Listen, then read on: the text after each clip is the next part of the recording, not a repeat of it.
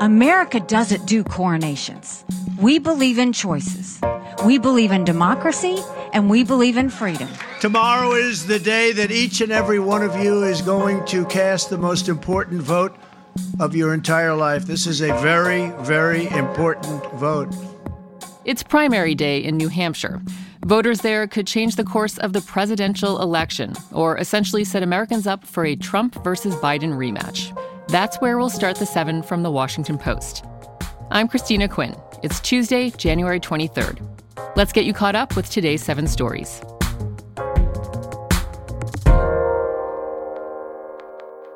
Number one New Hampshire's primary election takes place today.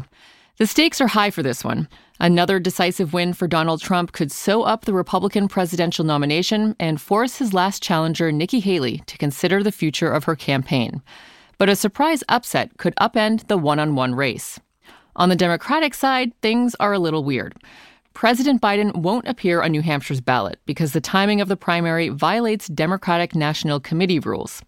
Voters are being asked to write in Biden's name instead, but even if one of his primary challengers wins, it won't affect the outcome of the Democratic nomination process. Barring some kind of catastrophe, Biden will be the Democratic nominee. Polls start to close in New Hampshire at 7 p.m. Eastern, with the last closing at 8 p.m. Results should start trickling in soon after. You can follow live updates throughout the day and tonight on our homepage.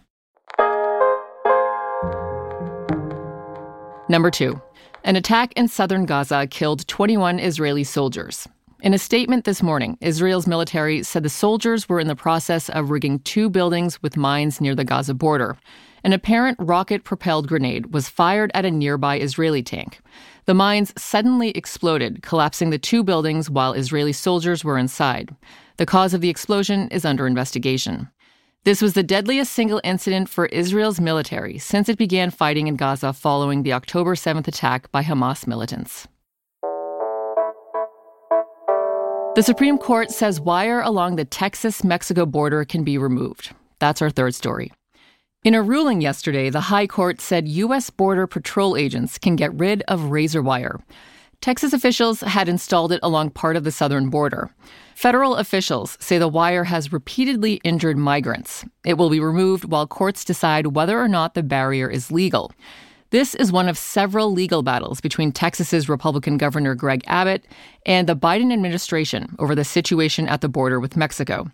Even though immigration and border security generally fall under the federal government's jurisdiction, Abbott has mobilized thousands of National Guard troops and lined the banks of the Rio Grande with razor wire to try to block illegal entries. The ruling comes at a time of rising tension over how to handle hundreds of thousands of migrants who have entered the country illegally in recent months.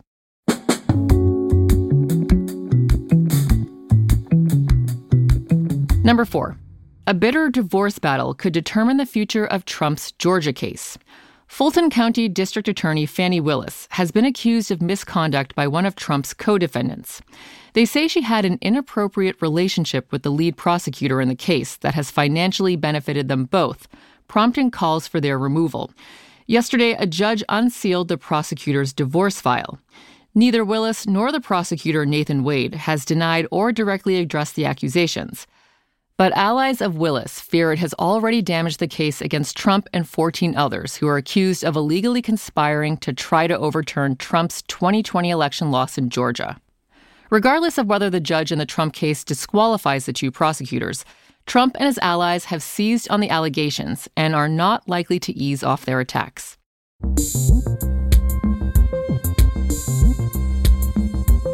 At number five, San Diego got more than a month's worth of rain yesterday. Two to three inches of rain fell in three hours. It was the wettest January day in the city's history, and it ranked in the top five wettest days for any time of year since 1850. The extreme rainfall caused widespread, dangerous flooding in urban areas. But it's not all bad news. The intense storm helped to pull the city out of precipitation deficits this season. San Diego is now running above normal for the water year, which began October 1st. Just last week, much of Southern California had received only about 25 to 50% of its normal rainfall. At number six, vision problems could be a warning sign for a type of Alzheimer's. This variant is called posterior cortical atrophy. The disease begins with problems affecting vision rather than memory, like other types of Alzheimer's. And a new study found that it starts affecting patients at the age of 59 on average. That's about five to six years earlier than most patients with the more common form of Alzheimer's. Around 700,000 Americans could have this condition, but the unusual early symptoms mean many people go years before getting the correct diagnosis and treatment. The authors of the study say they hope greater awareness of the syndrome will help doctors diagnose it earlier.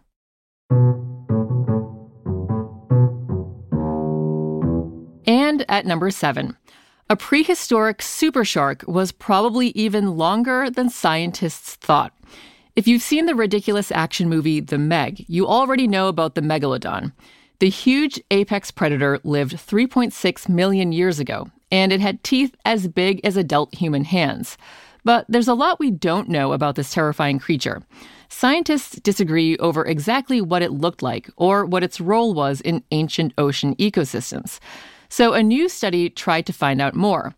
It found that the shark may have measured over 50 feet from nose to tail, and it was more slender than previous estimates. If the study is right, it could mean the megalodon moved pretty slowly compared to modern day sharks like the great white, which are extremely powerful swimmers. It could also mean that the Meg isn't 100% scientifically accurate. All right, you're all caught up. But if you don't already listen to our afternoon news podcast, Post Reports, please check it out. That's where you can hear my colleagues from around the newsroom digging in on exclusive reporting from the Post. This week, they're on the ground in New Hampshire. Yesterday's episode focused on Nikki Haley and her make or break moment in the Republican presidential primary. Just search for Post Reports wherever you listen to podcasts, and be sure to like or subscribe to the show. I'm Christina Quinn. I'll meet you back here tomorrow.